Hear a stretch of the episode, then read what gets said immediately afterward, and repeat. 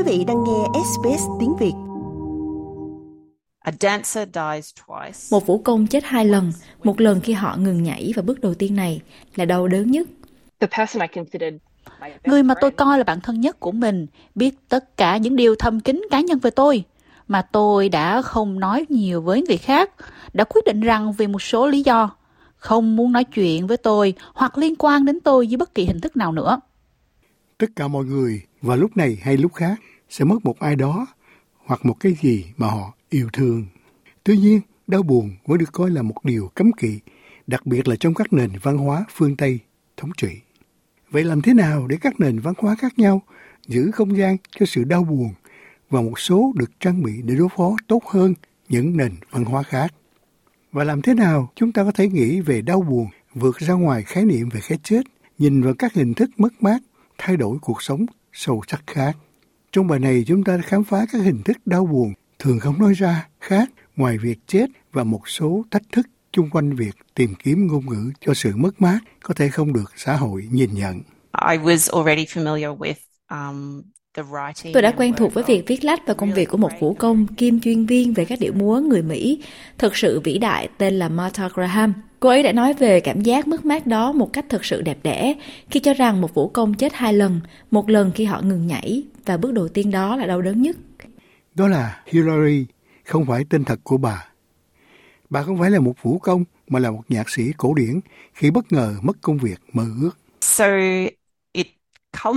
vì vậy nó lên đến đỉnh điểm khi tôi giành được giải thưởng thật sự tuyệt vời này, một giải thưởng toàn quốc gia để đi du học với bất cứ ai tôi chọn. Vì vậy đó là một cơ hội tuyệt vời để đi và dành thời gian với các chuyên viên xuất sắc toàn cầu. Tôi đã đi đến rất nhiều nơi khác nhau và thật tuyệt vời. Quả là một trải nghiệm thật sự tuyệt vời. Nhưng sếp của tôi lại rất tức giận. Và vì vậy, khi tôi trở về từ chuyến đi đó, tôi không có việc làm nữa. Hillary không thể hiểu chuyện gì đã xảy ra và không nhận được thông tin liên lạc nào từ công ty. Nếu bà đã làm việc với một nhóm nhỏ các nhạc sĩ chuyên nghiệp khác, tham gia vào nhiều buổi biểu diễn bổ ích do cộng đồng lãnh đạo. Bà nói rằng ban đầu cảm thấy bối rối trước khi bị ảnh hưởng bởi một nỗi đau sâu sắc được thúc đẩy bởi sự tức giận và tuyệt vọng. And I just felt really Lúc đầu tôi chỉ cảm thấy thật sự bối rối vì tôi đã không thấy đau buồn chi cả. Sau đó tôi thật sự bị tàn phá khi có tất cả thông tin này và sau đó tôi không có lối thoát nào.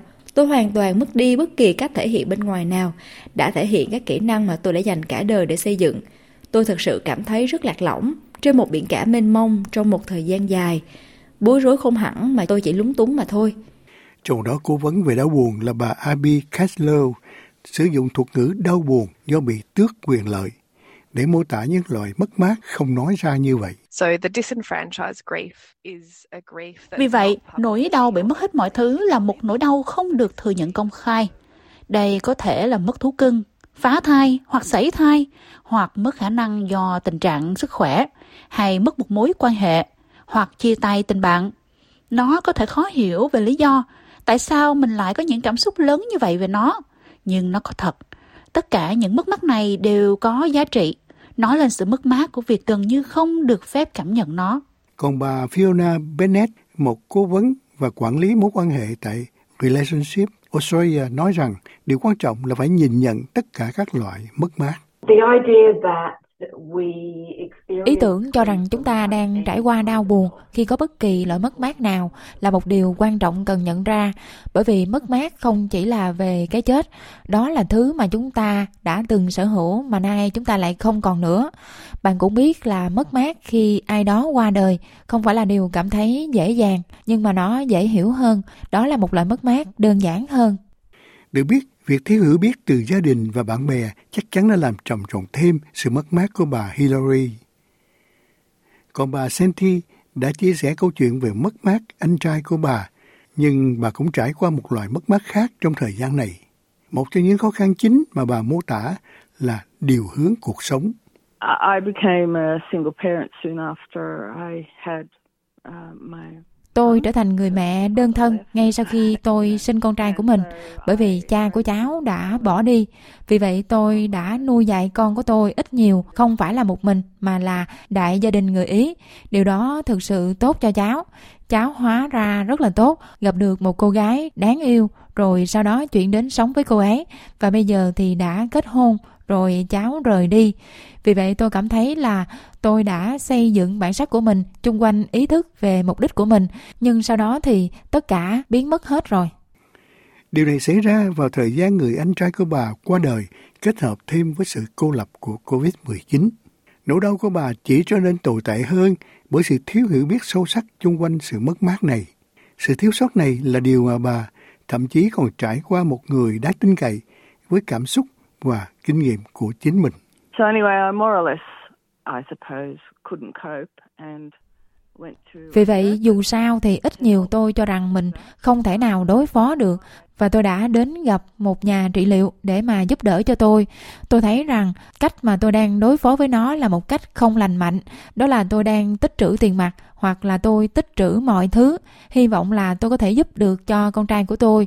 Cũng giống như bạn, trong đó nền tảng của tôi là người Ý. Nó có vẻ ổn và tôi phải nói thêm là tôi đến từ một vùng ngoại ô đa văn hóa. Rồi những lời khuyên đến với tôi như là bạn nên cố gắng trở thành người úc nhiều hơn đi. Tôi nghĩ là mình phải chờ một chút. Ban đầu thì tôi cũng bị choáng váng. Rồi sau đó tôi nghĩ về điều đó và tôi cho là bạn có thể trở thành người úc được nhiều bao nhiêu so với việc là sinh ra ở đây.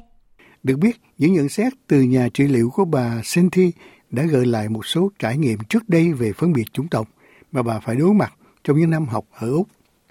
Nó cũng làm trầm trọng thêm cảm giác hiểu lầm vốn ra mạnh mẽ chung quanh nỗi đau của bà. Thật khó để mà nói chuyện với bất cứ ai bởi vì mọi người hiểu đau buồn về cái chết. Nhưng mà đây thực sự là một sự thay đổi lớn trong mối quan hệ của chúng tôi. Tôi không còn gặp anh ấy mỗi ngày được nữa, đại loại như vậy. Vì vậy những điều mà bạn đang than vãn là thứ mà tôi đã cảm thấy rồi, nhưng mà tôi cũng cảm thấy là tôi nhận được từ người khác, giống như đó không phải là một loại bi kịch, hoàn toàn không phải là một bi kịch, đó chỉ là sự mất ý thức về mục đích của tôi mà thôi.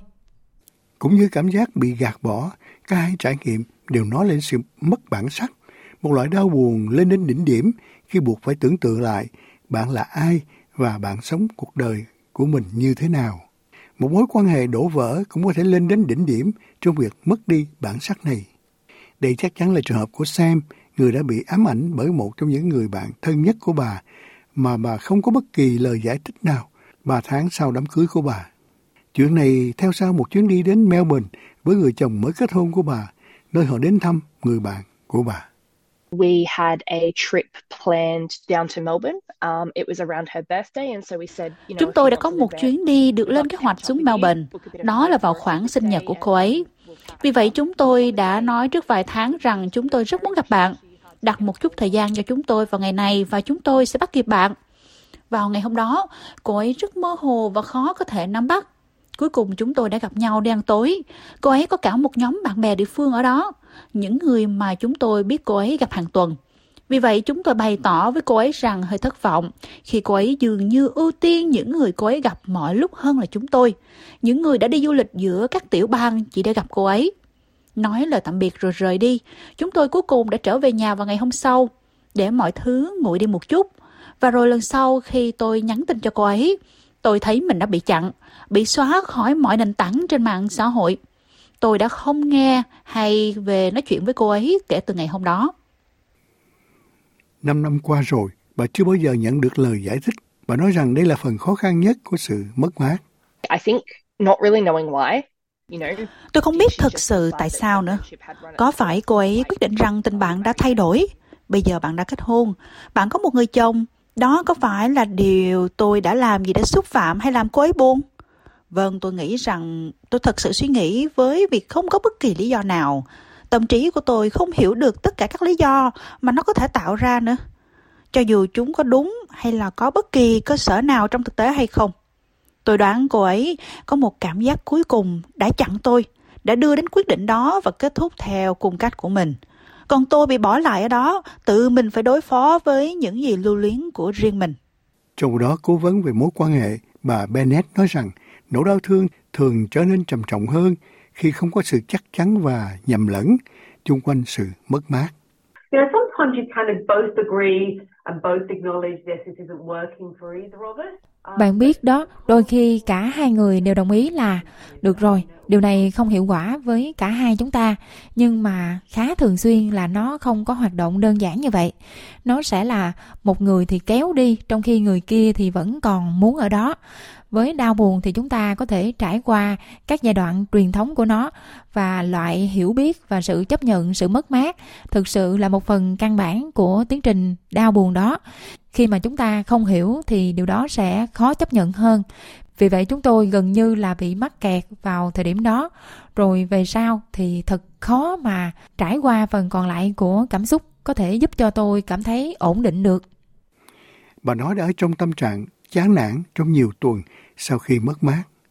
Bà mô tả trải qua các chu kỳ đau buồn khác nhau, bao gồm trải qua sự tức giận và tổn thương, suy nghĩ về việc tiếp cận, cũng như đặt câu hỏi sâu sắc về giá trị bản thân. At the time, I was newlywed, like blissful, happy. Um, Lúc đó tôi mới kết hôn trong hạnh phúc ngập tràn. Tôi chắc chắn đã rơi vào trạng thái trầm cảm, không muốn ra ngoài, không muốn gặp gỡ bạn bè khác, không muốn tiếp cận với bất kỳ ai. Thật sự rút lui vào bản thân mình rất nhiều.